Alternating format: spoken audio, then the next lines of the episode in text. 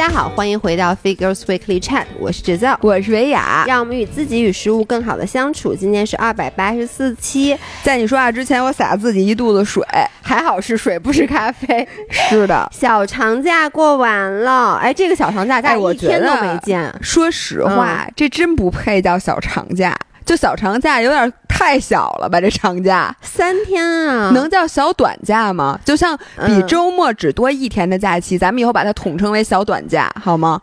我我你哎，你有没有一个感觉，就是现在放假比平时累？就是我觉得我放假这三天。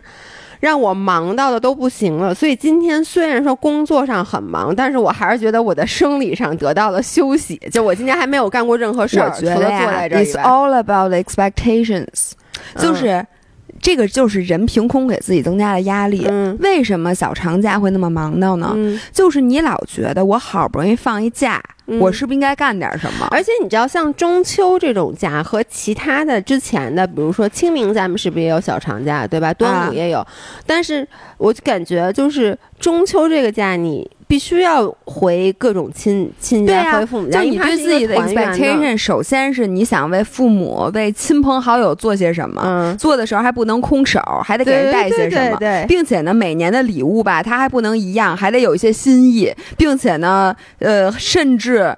就是你想到别人会带月饼，我再带一月饼，是吧？所以我必须在想方设法弄点别的，这就给自己增加了很多压力。其次是呢，你好不容易放一假，你不得为自己做点什么吗？对。那你平时的那个运动啊，或者你平时上班什么的，那我现在我不得在运动的基础上，比如首先运动，嗯，得比平时强度大吧？那我都放假了，我有功夫练了，对吧？然后呢，我运动完了，我还得去玩儿。要不然我就觉得我是不是白瞎了这假期？然后你里外里的把自己折腾的倍儿累。哎，对，所以我我我我，因为今天这期其实也没有什么主题，就是我们怎么没有主题啊？呃，我替你读了本书。哦，对对，老替我读了本书。但其实我们俩就是总结一下中秋我们干了什么。哎，哎，我我正好有个问题一直想问你，就是你刚才提到的。一般在假期，不管是假期也好，周末也好，你的训练强度是会比平时大还是比平时小？我会心里想比平时大。嗯。但是实际怎么样呢？也不一定。哎，我跟你一样，就是我我也有一种心态，就是我觉得，哎，都到周末了，是不是好好的练一练？然后对，比如说，就是就即使是我只去健身房，我不像你一样为了备赛什么的，我也觉得啊，我是不是应该去健身房待的时间更长？但往往我反而发现，周末你比平时安排的满。就满的多，所以到了周末，我反而去真正训练的时间跟得更紧凑，就是更加的没有空。是的，而且你会更累，因为你发现吗？逛街也很累，吃饭也很累，跟爸妈、什么爷爷奶奶聊天也很累，走亲访友也很累。其实就是你那么耗着，就干待着，我就觉得比上班还累。对，但我知道也有人，他们是说平时因为。他们把这个训练和工作看成都是一种，就是比如说必须要完成的事儿，所以他们更会坚持，比如在那个工作日平时就是练，然后他们觉得周末了，其实我本来周末就是我既不安排工作，我也不安排训练，周末就是纯玩儿。我我就不知道这两种状态哪种更好，我也不知道。反正我是那种，大家留言告诉我们你们是什么样的人。对，你们周末是会比平时的训练量大呢，嗯，还是比平时的训练量小？嗯，像我是喜欢那种。呃，work hard, play hard, play hard 的那种，就是我希望早上起来先给自己整一大活儿，整一大活儿完了之后呢，回来做一些我平时呃从金钱上或者从时间上不能 afford 的的一些密集性的娱乐活动。你举一个我说。我现在对你这个从金钱和时间上不能 afford 的密集的娱乐活动很感兴趣，比如说打德州啊，就打牌这种，你平时不太可能打牌吧？一个是你输得起钱吗？一个是你一打牌动辄好几大个小时，这个就是我才是我的点，就是你看，我也老想周末整个大活儿，但对于我来说，这就是一个取舍，而是一个不可兼顾的事儿。就比如说我。想，因为我这周末就有点累，说实话，嗯，就是因为我想整个大活儿，然后我发现其实都不用很大的活儿，但就只要你让我，比如说今天早起去骑车，然后呢，我回来下午三点多，嗯，我到家快三点多，快四点了，我这个时候你再让我进行一个密集的娱乐活动，比如打德州，我就会输的。一塌糊涂。那可太好了，下回。哎，你看咱们上次打德州我也没去，对不对？咱们约好了一起骑车，咱们一起骑完车回来，说晚上打德州。我我说我好累啊，我到家以后都直不起腰来。就是我我就觉得，如果说我选择了训练，嗯，那我的娱乐活动基本就没有了。那我觉得呀，你这训练量安排的可能过大了，但其实也不大，不对于你来讲大呀。就是你这得看你体感，像我，我就是骑完车回来，我该干嘛干嘛，就是我该玩儿。还玩儿，而且我可以再熬个夜呀，喝个酒啊而且我觉得这可能也是零或一的一个区别。就你看，你工作上也是，就比如说，你可以把很多种不同的工作塞在同一天。你的习惯是，比如我今天干一点这个，干一点那个，就你是比较拼盘，对 multitask 的。而我是，我比如我今天要写文案，我今天就不拍视频。我今天只写文案，嗯，就我不拍任何一条视频，我我要过纯粹的一天，对，我要过纯粹一天。主要是我觉得你这样啊，你有一天可以不洗脸，你我今天是今天到现在 还今天是文案日，主要的内涵的含义呢，是我今天不用洗脸，也不用洗头，对。然后呢，比如说我今天打算拍视频，那我就会看看，哎，最近。比如要拍什么视频，长视频也好，短视频也好，什么东西也好，或者我拍照片，我就会把那些都集中放在同一天。然后我是不能那么乱着来的，所以就是我其实运动和娱乐也是。就比如我今天是说我要去骑车或者要去运动，我就带着这么一个心态起了床。然后这个时候你再让我进行一些密集的娱乐性活动，我就就进行不了。嗯，我没有这样的困扰，对不起。你知道很多人跟我是一样的，因为现在开始讲故事啊，就是我这周这个周末我去参加了一个叫做。叫什么 Tough Mother 什么泥人泥人挑战赛？泥人挑战赛，对它其实是大家都知道斯巴达，因为斯巴达在国内已经火了很长时间了。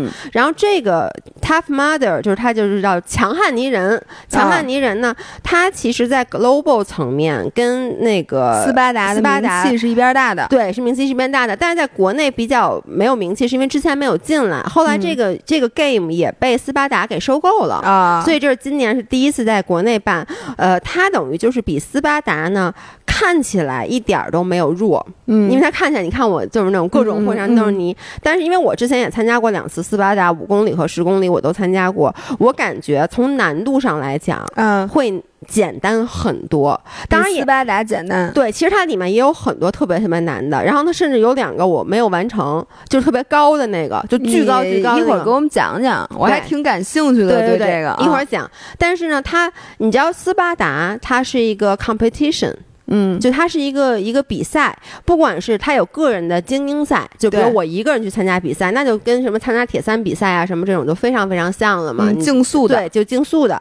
还有一种是团体赛，就比如你可以一些一群人组成一个团体，其实你无所谓，你可以两人一组，也可以五人一组，也可以八人一组。嗯，然后呢，我知道的一般啊，都是像各个的这个健身房，嗯，或者说像我们之前是那个 Fit for Life Studio，就是我组织了我们在我们那个健身。健身房的健身房的一帮姑娘，然后包括我知道很多像什么 Be Active 呀这种的，就他们这种健身房和社团都会去组织。嗯，然后呢，其实那种比赛虽然也是说它是一个比赛，嗯，但是你们团体之间互相帮助，对，然后呢挺有意思，对，互相帮助，而且你压力也小很多，对，压力小很多。然后呢，包括就是你如果最后其实他不是他所有人都给的是一样的奖牌。嗯，就是他没有说你第一个就不怎么区分名次，就是一个重在体验的这么一个赛事，但它依旧是一个比赛，所以就体现在它基本上这个是过程是严格的，也就是说你需要认真的去完成每一个项目。然后呢，有的项目呢，比如说像你做不了的，你确实做不了的，嗯，然后就做 burpees，对你需要做，比如说做三十个 burpees，嗯，这种的，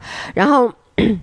强悍泥人儿，我为什么特别喜欢啊？先说我去之前，我对这件事儿完全没有概念，我以为我是去斯巴达。我在前一天晚上才知道我要去的是强悍泥人儿，然后呢，我就发现悠悠也去，然后前一天是一农他们已经去了，嗯，然后就跟我们说说，反正他就说什么可能会有点冷啊什么之类的。然后第二天我到了以后，我首先我们差一点迟到了，然后到了以后呢，我的整个状态就属于。因为你知道那是中秋节第一天，嗯，你知道有多堵吗？我知。我们俩早上起来先去了趟国贸，去开会，然后就往往那边开，开了两个多小时才开到。就到那以后，整个人都是懈怠的。然后呢，我就想这咋比赛呀？但是马上我就非常开心，因为他们说，就是那个主办方在前面喊说欢迎来参加强悍泥人。说强悍泥人，你知道他的口号是什么吗？嗯，We start together, we finish together, we tough together。就是我们一起开始，我们一起结束，我们一起强悍。就是他所有的人一起出发，然后一起所有的人一起互相帮助。其实他之间也也，其实我们是一起出发。其实他之间。很多人，我那天去看到，因为当时是邀，可以算是邀请制吧。其实他邀请了很多不同的，有博主，然后有专业运动运动员。我看不，大家看微博，那专业运动员可有点亏的慌。有发的照片，有篮球运动员，专业的，就小年轻。有体操运动员，然后呢，还有各种的，也有工作人员什么之类的。然后呢，很多人他们可能互相认识。我知道可能约跑团的人哈，他们也去了。那这些认识人，他们本身就组成了就是一组一组的。那他们还需要在里边再分组啊？就是他们其实就是按组来报名的。那他们组之间肯定会互相帮助，对吧？因为咱们都是一起去的嘛，就像之前那个斯巴达一样。然后我和悠悠是两个单独的个体，嗯，就是我们俩只认识对方，不认识其他的任何人。然后。我当时还在想，哟，就我们俩，我们俩好吃亏啊！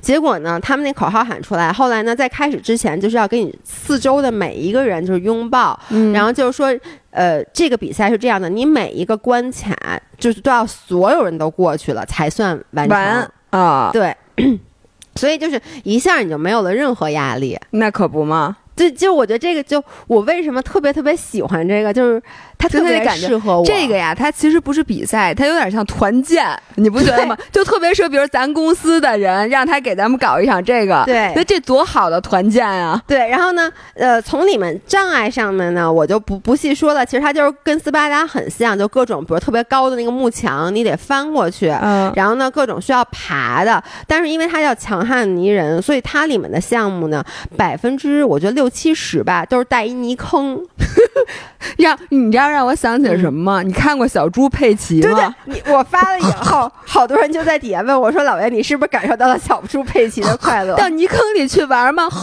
对，就是那种，就是那种感觉。就是我觉得他这个运动相比于斯巴达，斯巴达更强调的是一种精神，就是我们要克服斯巴达勇士嘛，对，勇士要克服困难。这个我觉得更我我个人的感觉啊，是更强调快乐。嗯，就是他更强调 get dirty，就是他那个那个有个大牌子上写的，就是 we get dirty，就是你你弄很脏也没关系。这太适合你了，小野狗。哎呦，我跟你说，我和悠悠后来发现，就我就是一只城市野狗，悠悠他管自己叫城市猿猴，因为他不是喜欢攀岩嘛，然后呢，他你知道就有那种 mon monkey bar，你知道吗？就是那种。呃，上面好一轮一轮的，然后你需要拿手单单手像那个长臂猿一样，就从空中那么拿手抓着往前走。这不就是你我我相信大家有没有看过最近风靡抖音的一些挑战赛？就是在北京的那个龙潭湖有一个桥，嗯，他们在桥底下挂了一个一个的就是软的绳儿，挂的挂的吊环，然后你需要从这个河河岸上，然后悠着，嗯，在在护城河的那个水上面，嗯，等于。要一个一个的吊环过去，然后再回来，然后那个看谁的时间最短，或者看谁能完成。哎，这个你能你能做吗？我必须不，我没试过啊。嗯。我不知道，因为我从小就不会玩这个。这个中文叫什么呀？就是我觉得它可能叫云梯吧。因为当时有有那么两个，好像是类似于这样的。之前我去斯巴达的时候就有，我记得当时啊，我印象中叫 Monkey Bar，反正就是像你说的，就是一个梯子，特别特别长，然后但是软的还是硬的？有软的，有硬的，还有那种会转的。然后呢，你就必须要拿手就那么一个一个那么悠过去转，就像那个人猿泰山一样。我上一次玩这个是在我特别特别小的时候。你玩过海洋球吗？对，我跟你说，在公园的那种硬的，我小时候是很擅长的。啊，你那你能那个我能过去，就是小时候只有男生能过去的那个，那我也能过。啊，那你能过去，我就但是我软的，我一我从来没试过，因为我的感觉软的比硬的反而容易啊，因为能悠是吗？对，因为能悠，因为硬的你悠的时候你只能悠自己，你软的你可以悠那绳儿。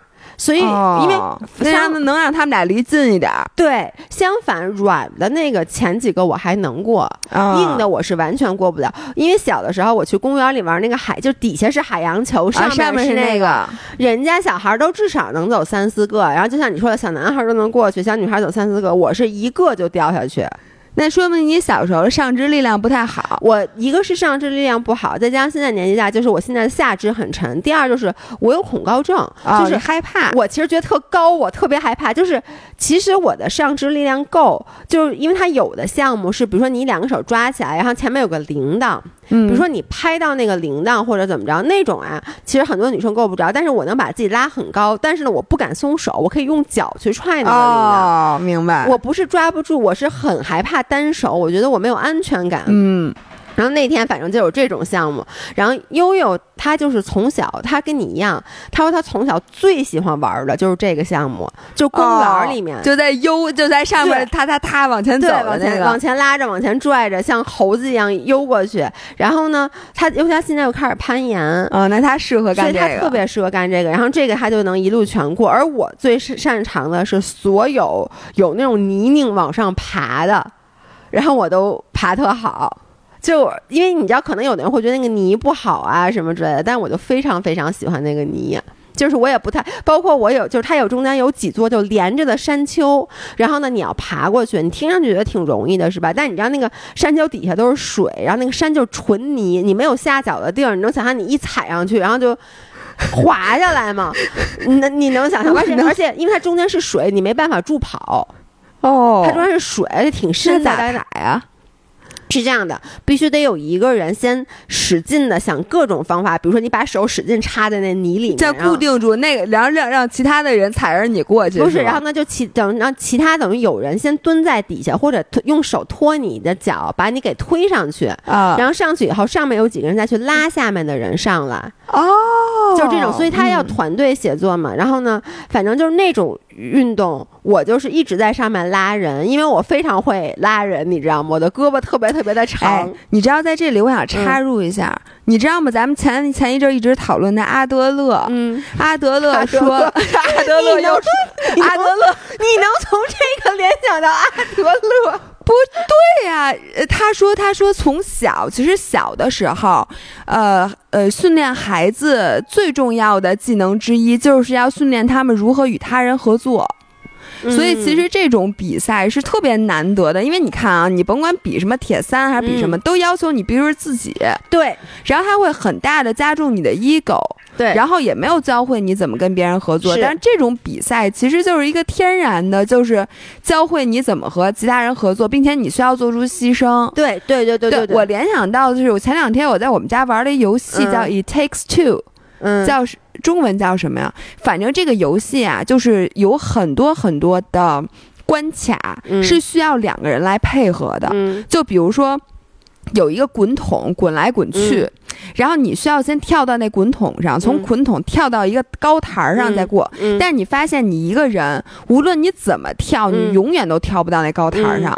你就然后这两个人就在那儿瞎着急。最后你发现这关卡怎么过？得需要一个人进到桶里面去滚那个桶，先把另外一个人。运过去，然后另外一个人再反过来用一个什么开关再帮助他过去，就是他那里面所有的关卡基本上都是需要这个两个人配合，就不是单打独斗的。就我觉得这种东西特别有意思。对，你知道，因为我发现我之前就说过，我的性格是我非常需要。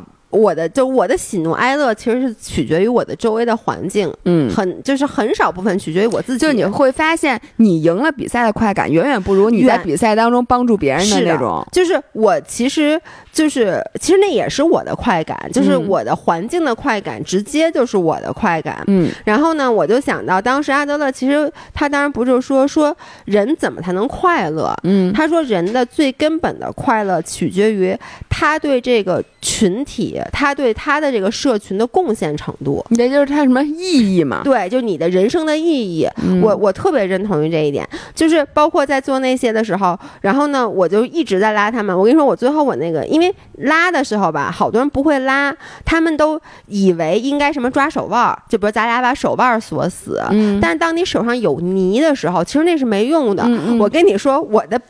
表，我新拿的苹果表，好几次差点被人给撸下去，因为他们一抓就抓到了我表上那男生齁老沉的。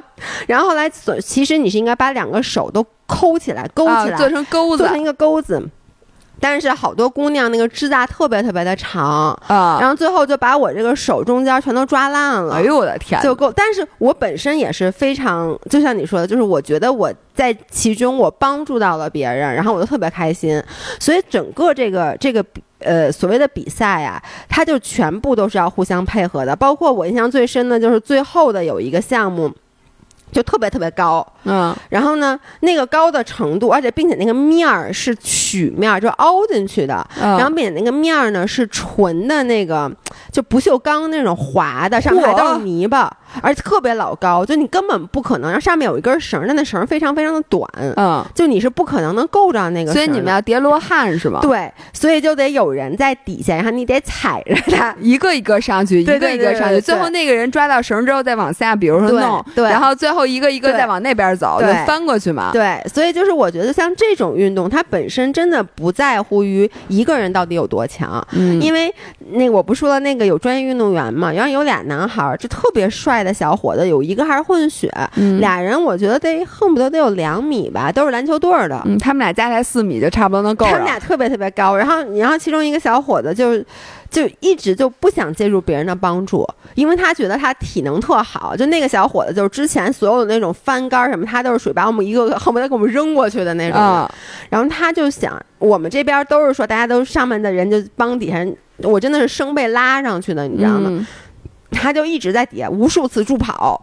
啊，然后想往上，想想拉伸，然后他就助跑了很多很多次，我觉得有八九次，每一次都是拉住以后拉不动，然后就歘就掉下来。然后我们上面的人一直在跟他说：“说你别自己弄，你过来，我们把你拉上来。”但他可能就是，我觉得他，你知道年轻。小伙心高气傲，你知道吗？就是个人英雄主义的情怀，在他心中燃起了熊熊烈火。因为之前每一个关卡，他基本上是不需要别人任何人帮助，他就能能过去的。哎，我跟你说啊，有的人，比如说像我，我也是，我给予别人帮助，我是非常慷慨的，但是我也不愿意接受别人的帮助。就我能理解他的心理，就是接受帮助的那个门槛儿和帮助别人的门槛儿是两个门槛儿。嗯，你能理解吗？能理解，能理解。但是他最后还是没上去，还是大家把他给然后，但是当你发现集体的力量就是有多大之后，你就会很快的知道，其实真的用不着自己有多强。所以最后就是总结一下，我觉得这个运动特别好，这个项目挺好的。然后你刚才说这像团建，对吧？你知道我，哎，我觉得这是多好的团建。你知道我和悠悠说什么吗？说这哪是比赛，这就感觉你去游乐场，这真的就是去游乐场。而且这比我们说这比环球影城好玩多了。对，玩人是永远是最好玩的。对，然后呢，我觉得整个就是体验都特别特别好，而且。并且我就说了，因为它不是一个比赛，所以像它里面其实有几个特别特别高的那个那种翻越的那个，你要说你让我真翻，我我也能翻。我觉得，因为其实那几个我之前在参加斯巴达的时候，因为它跟斯巴达很多障碍是重合的，嗯嗯，我也能过。但是我就记得上次我不有些在那都哭了，人家特别害怕，人家把现场，人家把那个现场什么经理都叫来了，然后还有保安。你怎么到哪儿都能叫经理？不是因为我说你把负责人叫来，我说我要电梯。然后又是同样一个关卡，后来我就没下。但是呢，因为这个不是一个斯巴达那样的比赛，所以呢，我就说我特别特别害怕。然后工作人员跟我说：“哦，你要恐高症非常严重的话，你就直接过去吧。”对，叫我从底下过去。就因为他们无所谓嘛，他就是来玩的。对，所以我觉得这个适合什么人呢？就是好多人我知道想参加斯巴达，但是其实有些人对斯巴达抱了一种。莫名其妙的，我就恐惧之心，因为可能大家看发那照片都很硬核，就觉得自己都弄不了嘛。对，而且确实有很多像爬绳子呀这种的。然后呢，你说你要做 burpees，说实话，一个关卡三十个 burpees，三十多个关卡，累死了，也挺多的。你要怎么着？就是有一个人为了备战斯巴达，就天天在家练 burpees。对，所以我觉得这个这个项目就还挺适合，就是我觉得新手就纯想体验这样的项目，而且可能你体验完以后就会被彻底。种草，就你知道，悠悠第二天给我发微信说，咱再去一次。对，你知道他给我发的什么？他说。我发现我太喜欢这个项目了，因为它非常适合，他还喜欢攀岩，因为里面很多需要用到攀岩技巧的事儿。他就说，我刚刚查了一下，想看那个明，因为今天当时他给我发的时候已经是中午了嘛，就当天肯定来不及了。他说我想查一下明天还有没有斯巴达，我想去去一场，结果发现明天已经没有了，所以就就还挺好玩的。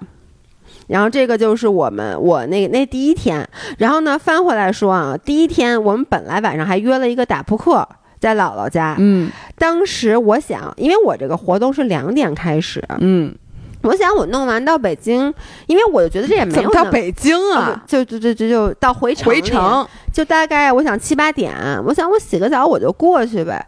后来我就发现，因为这一天我已经干了一件大事儿，我就不能再干另外一件大事儿了。就是你知道这件事儿，我我在我跟悠悠开车回来的路上，我们俩还讨论，因为我问他想不想跟我一起去打牌，他说不可能。然后我们俩就此展开了一个深入的讨论，就是我们俩都是一类人，就是我们不可能一天干多于一件大事儿。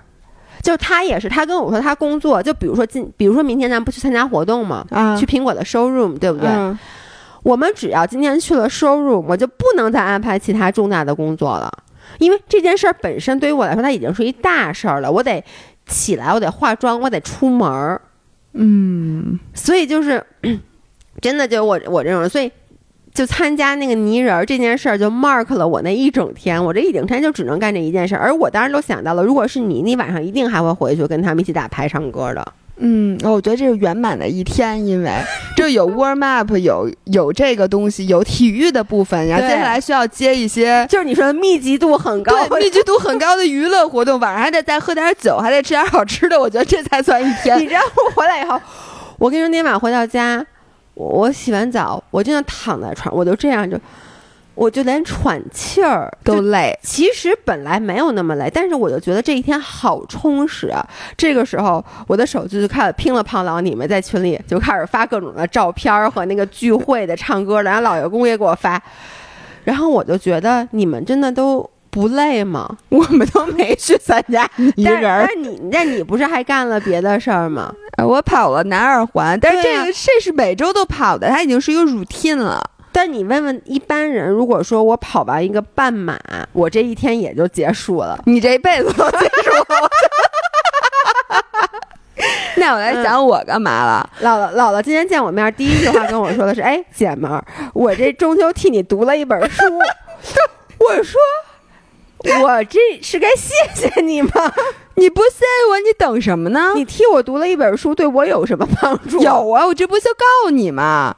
幸子你也不会亲自看这本书的，我替你看了，给你讲讲，不挺好吗？哦，也对，谢谢你。那你说吧。没有，我给大家说一个我小小的感悟，就是你知道，我给大家推荐了一个书单，嗯，那个书单上是我近期觉得比较本儿比较薄的。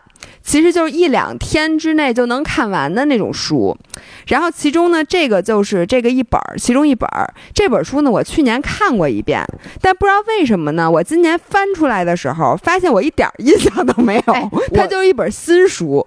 我我跟大家说，大家别看姥姥好像读很多书，嗯，她真的记不住，真记不住。她不光她电影，她完全记不住电影。我我你知道，我现在发现啊，你输入时候必必必须输出。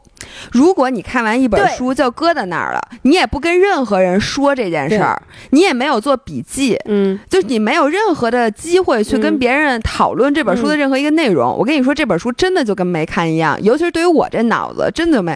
所以我现在跟你讲这本书的还有一大功用，就让我深深的记住，至少这个只言片语也好。不是，我觉得张伟，你是给我讲完了，希望我帮你记住。以后不不不，以后你才给我，你还以后你说，哎，对了，我上次替你看了一本书，那本书是什么书来着？讲什么的？然后你会说啊，你替我看了一本书。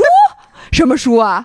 然后就说咱们是不是音频录？然后发现所有的这一切，然后咱我明年的今日根本就没发生。明年的今日，我坐在这儿还继续讲这本书。然后这个时候大家都在想，嗯，说这个确实没听我，还当做新的音频。因为你知道吗？我有时候有人会说说咱们音频里可能某一些点或故事可能之前讲过。我跟大家说啊。这太正常了，因为我们俩说过也记不得，就每一次你们听这故事，我希望啊，我觉得大多数人听过他可能也记不得，所以没关系，不是。你知道我发现什么吗？就是因为有的人听咱们音频，他会反复听，所以咱们觉得我们只是在很久远之前，可能两年前的某一期里面快速的说过一件事儿，但是他可能已经听了七遍了，所以在他的生活中，咱俩已经反复的给他讲了七遍了。当咱俩再说一次的时候，他都快烦死了。没关系，看破不说破，不要告诉我们俩，让我们俩永远保持叫什么第多少次恋那那恋爱的多少天，就那俩。人永远都是第一次恋爱，对，永远都是第一天恋爱的那种感觉。我我觉得这种感觉挺好的。我看到这本书叫《欲望的博弈》，嗯，然后英文叫 The Craving Mind，嗯，然后它是其实它是讲如何用正念去对抗上瘾的，嗯，但是它这里面的它分两个部分，嗯，前半部分讲上瘾的机制，嗯，他就说你无论对毒品上瘾，它还有一种叫。呃，就直接上瘾的行为，比如对毒品上瘾、对香烟上瘾、对食物上瘾，这都属于上瘾的一种，并且有对技术上瘾，就是对 social media 上瘾，对分心上瘾，就是说你上瘾的本质是你，你就是只能分心。就是比如说，你干什么事儿都不能集中，你一定要分心。不是这本书干嘛把一个正常人干的每一件事儿都要把它用上瘾来解释？不不不，这这特有意思。他讲对分心上瘾、对思考上瘾、对自己上瘾和对爱上瘾。嗯，就是我只对思考完全不上瘾。你。嗯，对吧？其他我都还挺上瘾的。你说 说到现在，思考你再说一学习，这我也不上瘾，说明不是无可救药哈。对，至少对思考没上瘾，还能活，还还有一活路，对吧？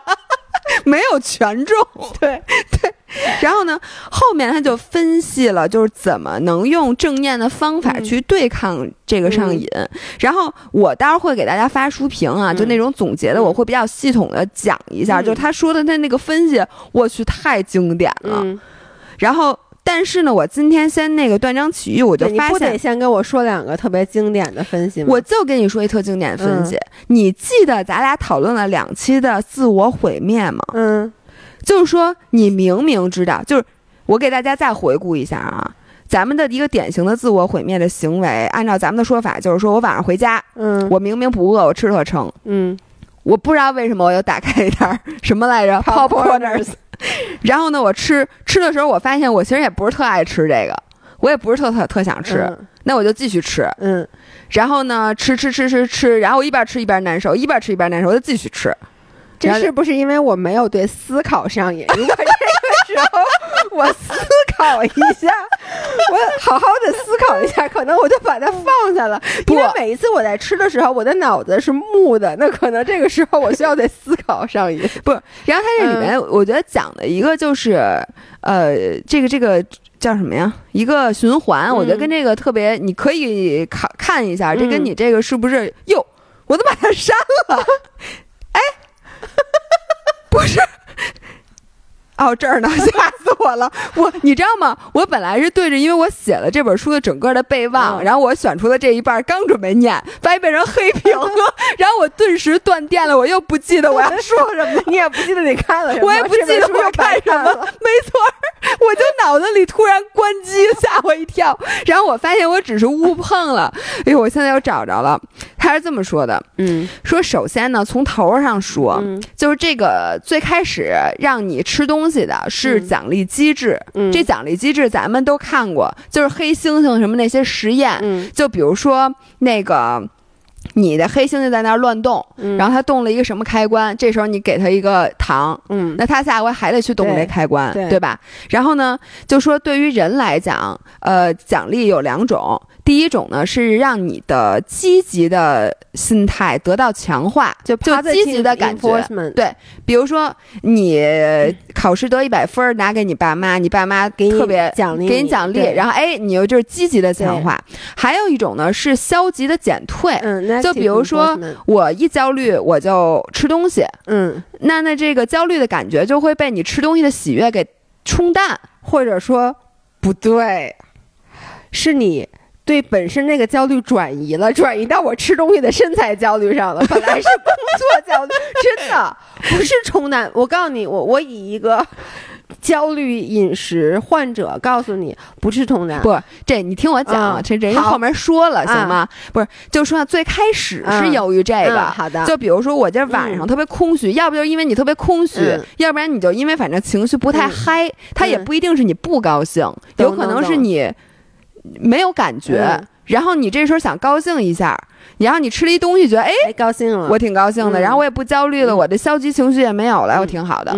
但是呢，人家讲了，说这种奖励机制它叫间歇式的多巴胺迸发。嗯，就当最开始你还没有形成固定的行为模式的时候，这个奖励呢，它是你只要一吃，它就给你奖励，就歘一下喷多巴胺。你一吃，他就歘一下喷多巴胺。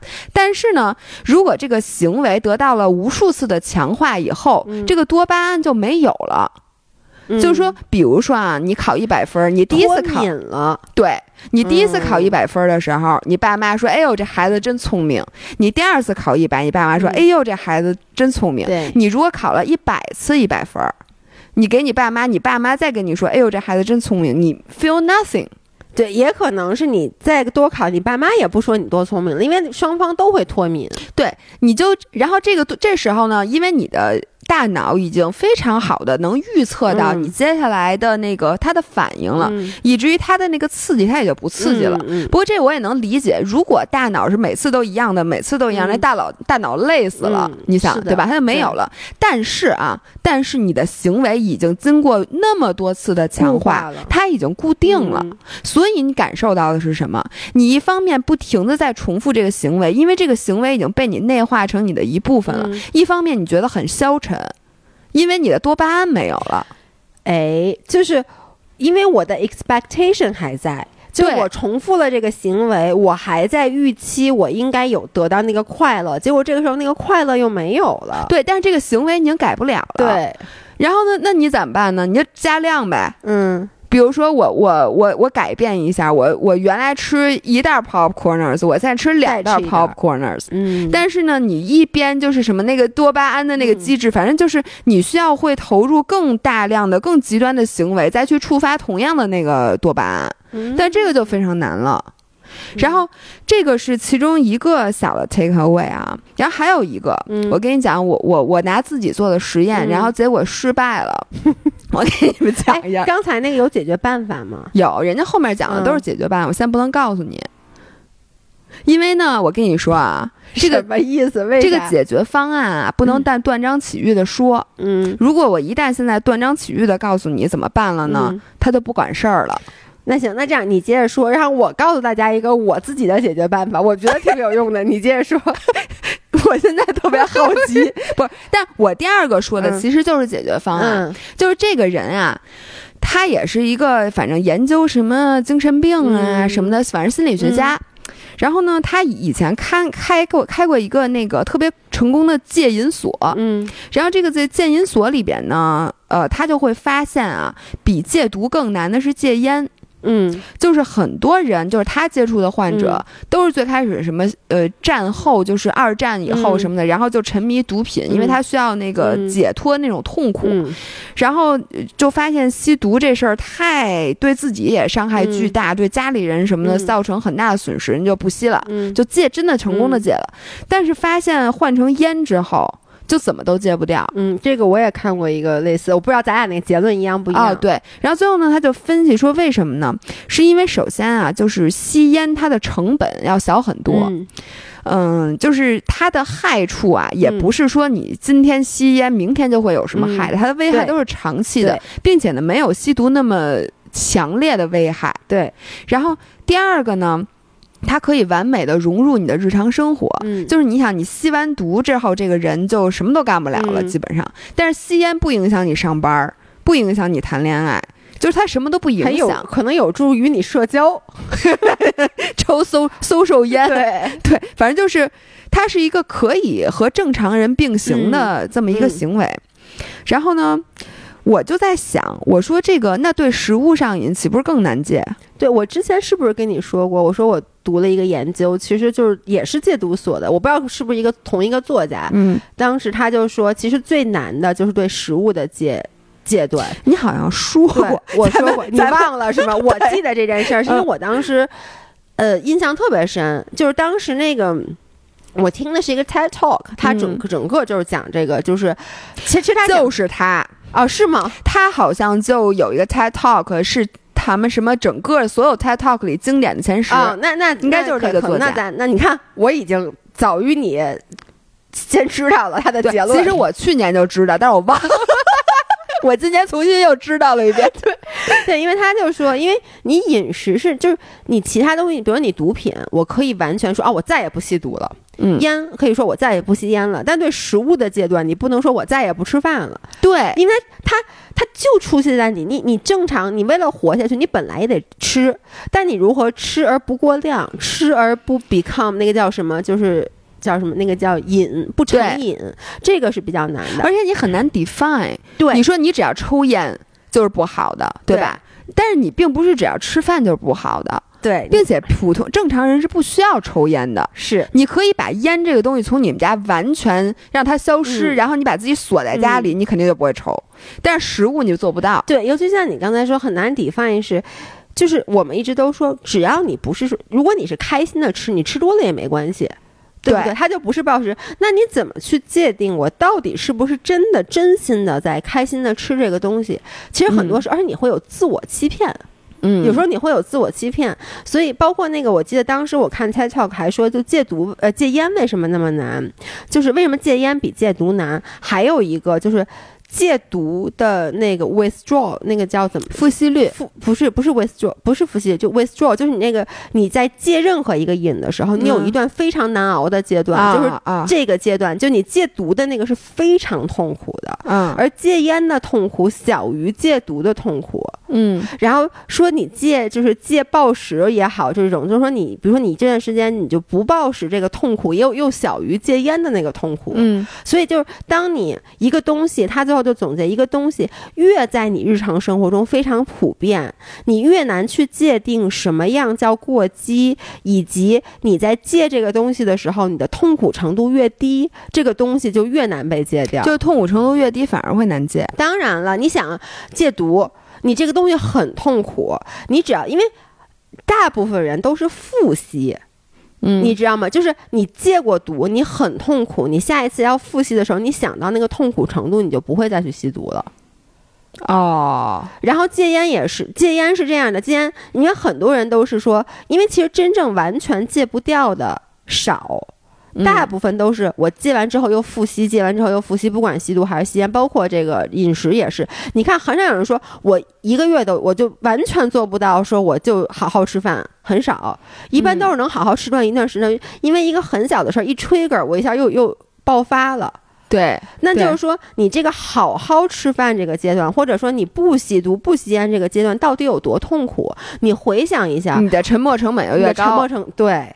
Exactly 就是这样的，而且你就觉得你这害处也没那么大。对，比如这毒，你就觉得我不行。咱从小就知道，我必须不不可能会碰这个东西。对，但是你说这个吃的什么的，对，因为你的还你刚刚说了，吸烟可能将来会得肺相关的一系列的病，对不对？但是我还没吃多了就是胖嘛。对，吃多了就是你可能胖了，因为吃多了还它更遥远，它是吃多了你要先胖，胖之后。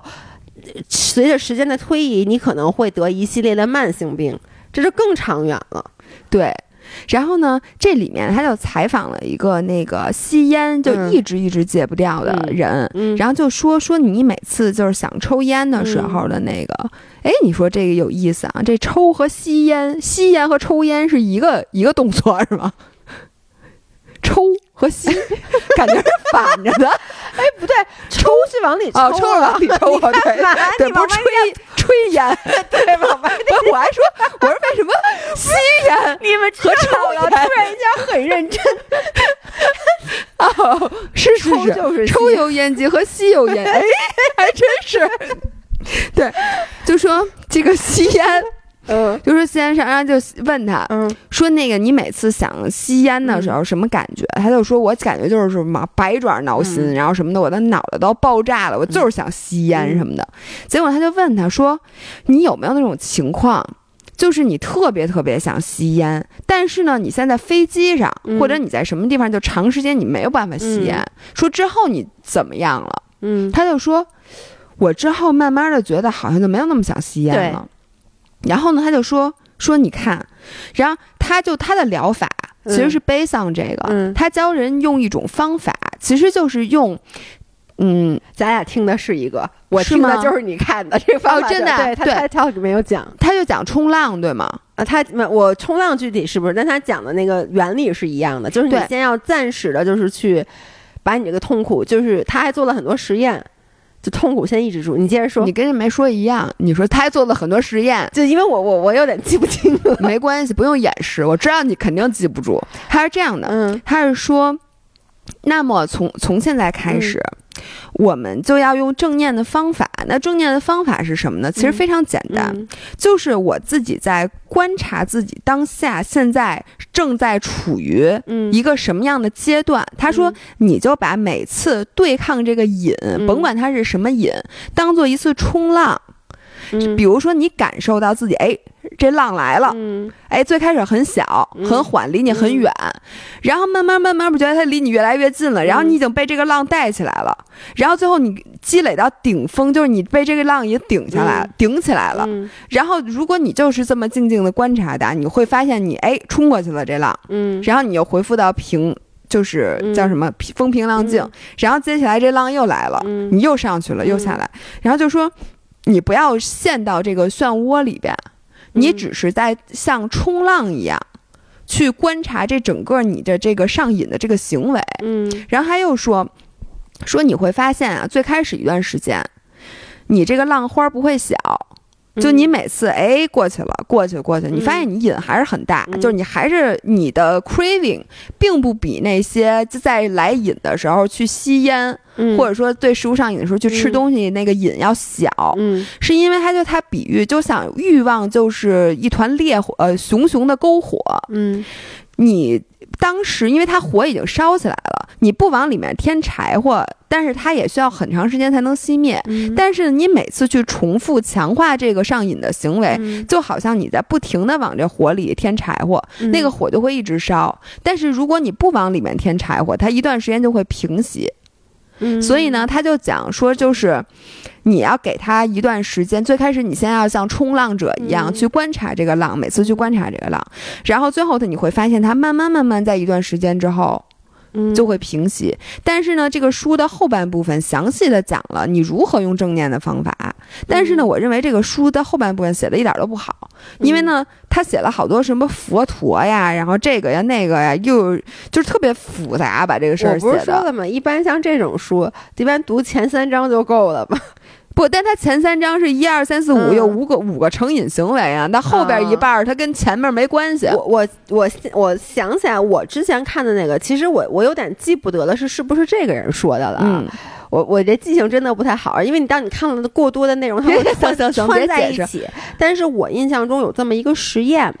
呃，它可能跟正念关系不太大，但同样就是一个实验，就是让很多有这个，不管是对巧克力成瘾，其实他们都不是成瘾，就是说，当你，呃，给这些人发了好多巧克力，告诉他你不能吃，一颗都不能吃，然后呢，还有包括给吸烟的人，让他好，那个是帮助去戒烟的，就是很多吸烟的人，但是发给你烟，能告诉你你不能抽，嗯。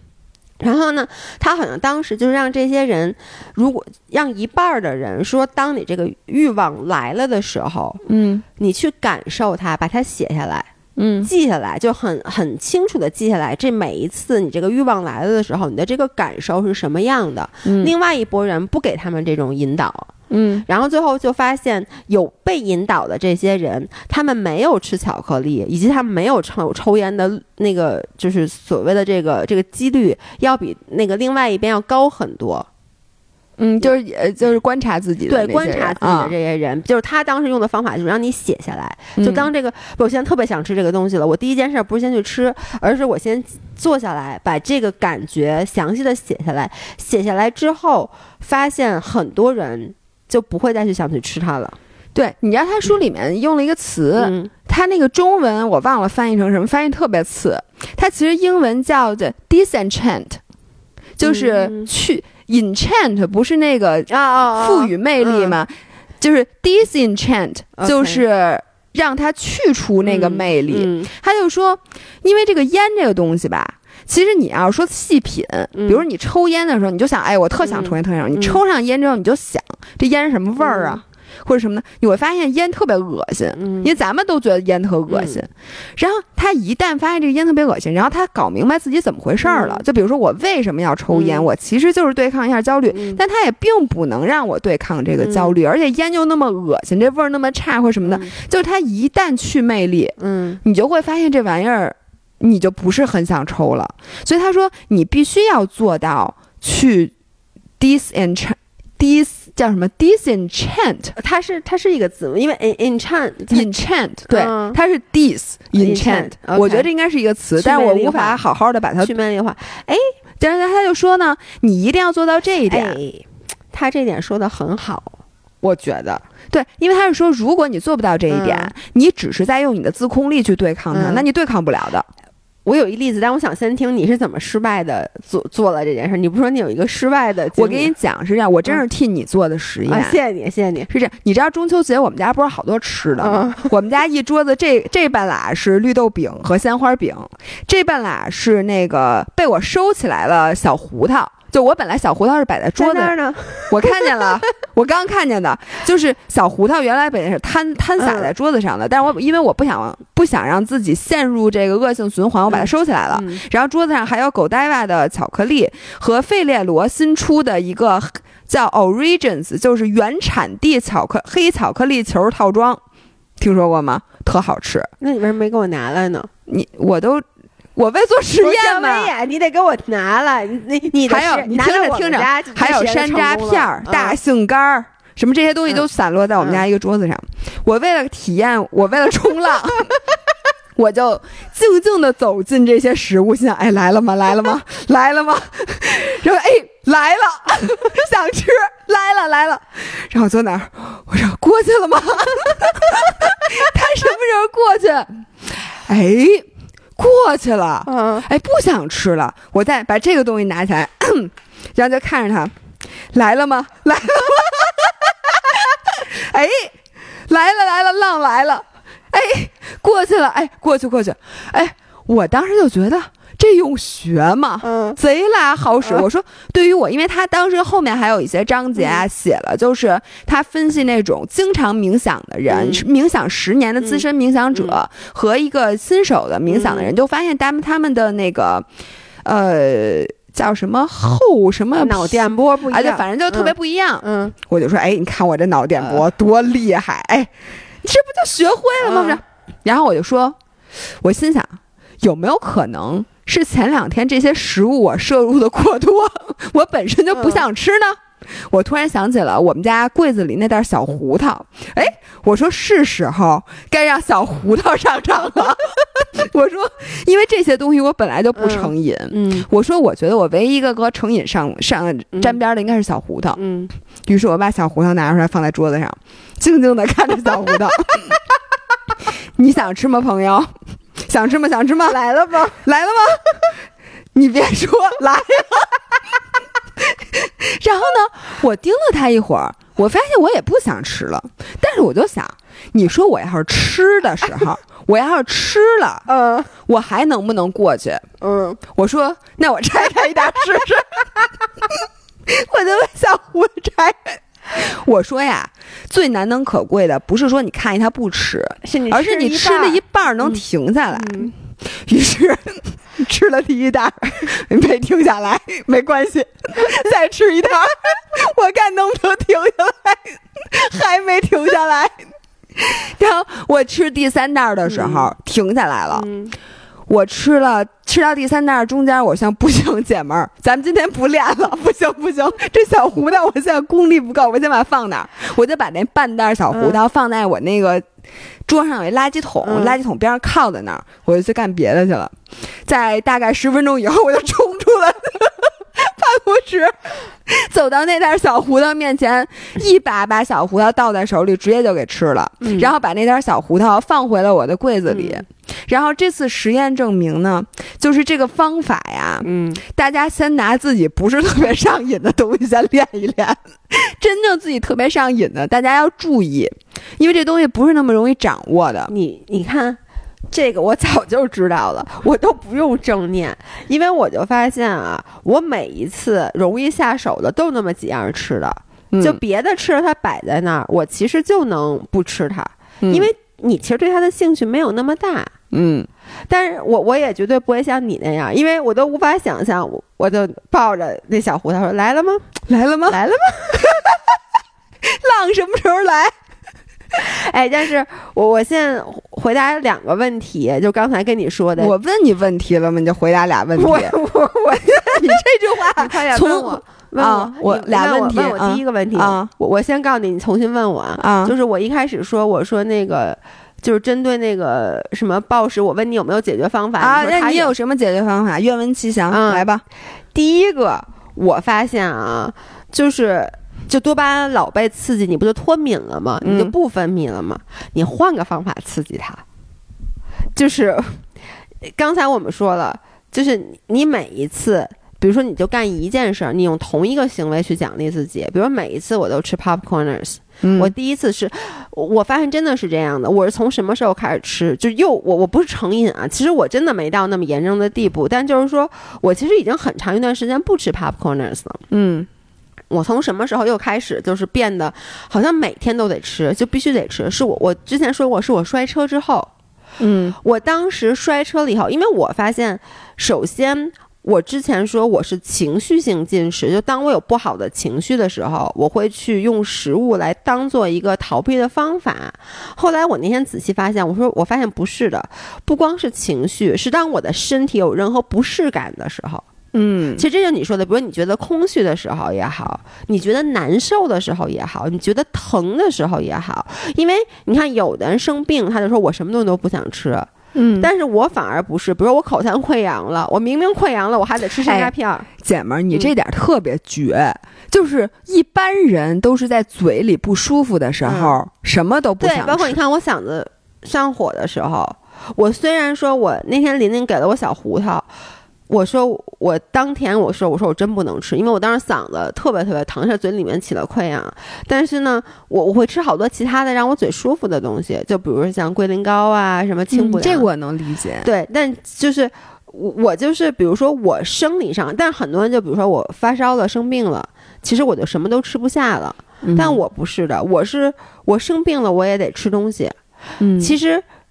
那个时候，很多时候真的不是我胃口好，让你心里呃感觉好一些。我觉得不光是心理，其实是你转移生理上的疼痛的一个方法。对，它是一个 distraction。所以我从什么时候开始吃 popcorn？呢就是我摔车了之后，我我我之前我之前讲过，我就特别特别疼。就是我摔车第二天，我脸肿的跟那个什么似的，然后我嘴张不开，因为我当时嘴角什么都破了嘛。然后呢，我就买了那个爆米花。就是那个，我说那个就是那种进口那爆米花，特别特别小，因为它能够一颗一颗的塞到嘴里面。但是呢，那个爆米花的味道跟 popcorns 是一模一样的。因为 popcorns 大家可能不知道，它也是爆米花，只是把它做成了三角形大家怎么不知道？我觉得现在已经没有几个人没有吃过 popcorns。对。然后呢，那个爆米花味道是一样的。我觉得就是因为在我生理上特别疼痛的那几天，我当时觉得坐在这儿，我干两件事，一个是看电视，因为看电视的时候你就是。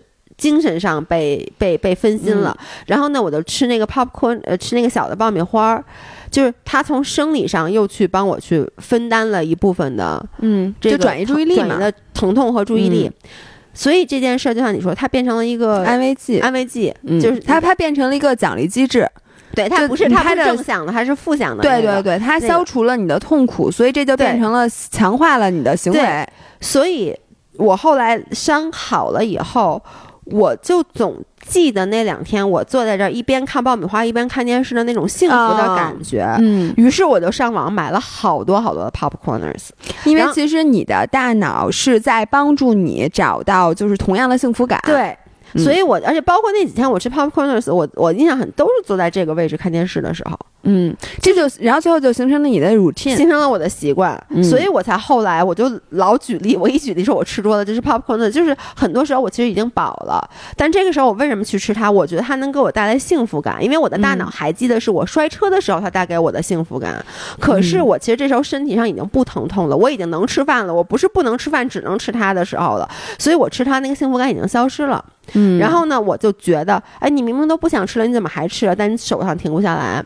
嗯，后来我发现一个什么办法呢？嗯，我发现我 popcorn 那是后来有点吃腻了，我就开始吃别的了，幸福感又回来了，幸福感又回来了，姐妹儿，我跟你说，就比如说，你这个可真是太新颖了，真的 real 新颖。不，这。这就是好使的，你知道这相当于什么？我一会儿跟你讲，可不好使。我我为什么每天不能吃同一个餐厅，或者每天吃同一样菜？不就是因为这个吗？就是我我 popcorn 实在给我的幸福感丢了。但是呢，你看我现在这两天，我我前段时间我可能我估计是五人掰的吧，我不知道谁给我寄了一大堆吃的，就各种点心。你别瞪我，我不是没给你，我那天还发在还发群里问这是谁给我的，问是不是琳琳给我的，是不是直播同事寄的，都说没有。然后呢，反正就寄了各种各样的点心，有那个肉松绿豆酥，然后有什么这种点心那种点心。然后每天我就什么栗子烧，哎，我能请求大家以后做好事儿都还要留名，对对对，要留名。如果大家谁给我们寄好吃的，能不能留个纸条？别让我们，你知道吗？我觉得最得罪人的就是我经常让别人误以为我在炫耀。就是比如说我我真的不知道这重东西寄给呃是谁寄给我的，我就会问身边几个比较亲近的朋友说这是你寄的吗？这是你寄的吗？再加上那些吃的呀，什么都特别好吃，别人就会是觉得。切，你你这瞎显摆什么呀？但其实真的不是真的不知道。我就那两天，后来我就发现啊，我就知道有一些食物。我后来看到微博有一个女孩留言，是因为她一开始给我寄了绿豆饼，我说特别感谢她，就我不也给了你吗？我说特别好吃，我很爱吃。然后她于是接接下来又给我寄了一堆，然后我就跟她说你再也别给我寄了。但她确实没有说寄那个，反正 anyways。我就开始变着法，因为他那个不知道谁记的，记了六七种不同的，还有这个什么蛋卷儿、海苔肉松蛋卷什么的，我就开始换着吃，幸福感就又回来了。然后我发现，对于我来说，一旦我吃这个东西的时候是幸福感，我就完全不会暴暴食，或者不是暴食，就是说。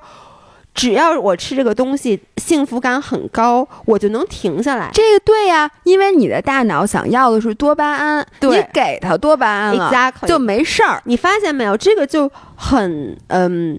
很反我们的直觉，因为直觉上你是觉得你吃一个东西，这个东西你不想吃，你很容易停下来。你吃到一个自己特别爱吃的东西的时候，你容易停不下来。但我发现对于我来说，反而不是的。就这个东西，我特别特别爱吃，我幸福感很高的时候，我当然了，你我吃一口停下来，比如说浪这跟小胡桃，小胡桃这是不可能的。但是我能在饱了吃难受之前停下来。嗯，如果这东西我很爱吃，但就是因为。这个东西，当它已经变得，我从开始吃的第一口幸福感没那么强的时候，我反而很容易吃到自己难受。这就说明你就是情绪性进食，你吃这东西就是为了让自己 feel good。然后你如果吃这东西没有 feel good，你就非得吃到它 feel good 为止，然后 越吃越难受。你现在发现你的大脑真的猴三岁，我觉得都说多了。我跟你讲，猴一岁。哎，然后我最后再分享。哎，我还有第二，还有第二个，第二个问题是啥来着？有第二个问题是啥来着？那你就直接回答吧。我 我给忘了，我刚才还在想呢，也也是跟吃的有关的。那那算了，那那我就不说了。别这样。我想不起来了，也是你刚才在说你，你说哎，第二个是什么？那个戒烟的那个哦，对我没说完呢。你知道这个换一个食物吃，其实你知道，大家不要觉得啊，那你之前还吃 popcorners，你现在换成肉松饼了，这好在哪儿呢？我跟你说啊，其实这个好在就是因为我们之前说了，其实吃东西本身对身体是没有不好的。那可不，对吧？所以就是说，你吃东西这件事儿本身没有问题，问题出现在你吃这个东西让你还产生了负罪感。所以你吃了肉松饼是没有产生负罪感的。这个就跟什么？比如你吸烟，你要吸烟的戒烟期，你不能直接给它断了。不是为什么会有那么多尼古丁的那个贴的那个 patch？它其实就是帮助你去戒瘾的嘛。所以你就是换了一个东西，嗯，就是不是说什么呢？就是你刚才说，就是我刚才说，我说我换一个吃的，换成绿豆饼，然后你就在那说你这太你这等于就是没记没解解把把那个烟换成了那个尼古丁嘛，尼古丁贴，或者换成了电子烟，对，或者换成了口香糖，对。我觉得是，我觉得真的觉得是这么一个原理，嗯，是吧？哎，我还想一个呢，但我记不起来了。你接着说，你先说你的总结，我再看看我能不能想起来。咱多长时间？你先告诉我，一个多小时了。哦，那那那甭总结了，甭总结了。对，因为不是因为我我跟你讲啊，这个书啊，第一还是得自己看，因为呢，你听别人的总结，就本来别人也是已经是嚼剩下的，然后呢，你再第再再加上我这么一脑子不好使的，就嚼的只剩牙缝里的东西，然后你再重新嚼一遍，你们脑子也不太好使。然后第二个呢，我待会儿会把这个书发一个系统的总结，就是书评，然后书评的那种视频呢，就会我会尽可能把这话说全面，就不会再像音频里。只言片语的，那你这一本书要想给他总结下来，不，我只总结那个我觉得对咱们这样的人，就我特别有感悟的点，我不可能说那从头到尾我都总结，因为有很多东西，我觉得就是对每个人他的点可能不一样。然后对我一般都只有那么一两个点是那种特别醍醐灌顶的那种，就是你你醍醐灌顶半天吃三点小胡桃没关系，咱们练好吗？我们家小胡桃多的是，我就不信这 这招我练不好。我等练好了，我再告诉你们。我今天晚上回家继续冲浪，一会儿哎，你你想不想？我现在关了以后，咱俩立刻咱俩先冲一个。我现在不，我我必须晚上才能练。我在下午的时候，我现在整个人的那个就是自控力啊，什么都非常好的。对。对对对对对，你等我，我必须睡前练这事儿，别的时候练不了。行行，那我们今天就先到这里。祝大家冲浪愉快！我估计大家听完这个以后，可能好多人都要开始这个练习了。本来有的人都没想，然后咱们国小胡桃的产量都不够使了。因为你知道，我就想说，很多时候啊，别给自己加戏。我觉得你那就属于给自己加戏。本来你什么事儿都没有，你非说，哎，我挑战你一下啊，你你浪来一个呀。但是因为你一旦连这个都不怕了。咱们的怕里边又少了一个东西，你不觉得？就是当你还在用自控力来控制自己的时候，你的人生是不完整的。当你学会冲浪了以后，我突然想起来，我第二个点要说什么？那你快说！你让我说，就是我觉得你刚才说那个 disenchant，嗯，这一点其实真的很重要。就是，而且这一点非常好使。其实姥姥的意思就是说，一个东西，比如说你一直对它很上瘾，就是它老有一些吸引你的魅力。那这个时候，你发现一些这个东西的问题和它的缺点和你厌恶的点，远远就好过说你用自控力。因为你用自控力，比如说有一美女站在这儿，嗯，或者说有一帅哥站在这儿，我被他吸引，但是我得不到他，嗯，这个是很难的。就是我得控，就是我得控制我自己，不要去扑上去，对不对？嗯，你 so far 控制的不错，但是如果这个时候我发现他的一些缺点，就是他这个缺点不是表面上的，比如说。表面上也行，就比如说这个男的是，比如说一个帅哥，就是完全长在我的审美点上。发现他有头皮屑，我特别对，或者他，然后他一下发现他有一个问题，比如说，或者说他他特别小气，特别抠，正好打在了我的点上，他一下他的这些优点我就看不见了。嗯，所以你看，就比如你成瘾的很多东西，就是你是不是能通过一些小的点，就让自己再也不喜欢他了？我觉得，比如像我小时候特别特别喜欢吃，我我现在也是，就我我一直特别喜欢吃烤鸭。嗯。我特别特别爱吃烤鸭，但是呢，我自从因为有一次这个故事之前讲过，我吃了烤鸭之后，我去打柔术，然后我。上吐下泻，吐在了垫子上，还拉拉 又毁了好几个马桶盖，毁了那个柔术馆。我之后就真的吃不了烤鸭了。你这毁掉这食物，这成本可太高了。我还得想办法让自己上吐下泻。然后，但我的意思，其实我想举的点就是，因为我把这个烤，其实我现在吃烤鸭还是没问题。但我你看，每一次咱们约，我都说我不想吃烤鸭，是我依旧会把它和一些不美好的记忆，嗯，联想在一起。这样子，它其实因为它。其实就是 disenchant 了。我对这个东西，我就是它的魅力。但是呢，我的观点啊，一般人啊，他想戒掉的不是对某一种食物的上瘾，而是对食物本身的上瘾。那对食物不上瘾，你活着干啥？不是，就是你会在很不饿的时候吃东西。这个东西其实我可以吃这个，可以吃那个，可以吃这个。我把这戒掉了，还有这个，还有新的各种各样的。所以呢，你是需要 disenchant 这个行为。就是你在想晚上想吃东西的时候去吃东西，这个链路一旦你把它想透了，这是套路。我有一招，你下次晚上把自己给吃难受了，吐床上，你吃好多好多种东西。然后以后你一说到以后你不是对某一个食物，你一想到晚上睡觉之前还要吃东西，这浪踹一下就软了。就你知道，你知道，这就回到之前我讲那个浪的故事。有的浪你远远看它很大，结果一到身底下，咦，变小了，就过去了。我觉得这个就是一个特别，然后就养成了一个新习惯，就一到晚上就想吐。我觉得你不是啊，就是你就迪士尼产，就是你让你养养，就是你。让他发现这个东西对你真的不好，因为你不觉得很多行为，就比如说，你看我原来那个暴食的时候，那个时候我不还会抠嗓子吗？嗯，但是因为后来是什么让我再怎么吃都我都不去进行这个行为了，就是那个真的很难受，就那个胃酸反，后来就开始老反胃酸，我就发现哦，这个行为真的很难受，所以我以后就再也不去做了。嗯，所以你就。让让他，请你先亲身实践一下这个行为，好吗？哦，今天晚上就给你多吃一点。好的，那我们下期音频再见，拜拜，拜拜，周五见。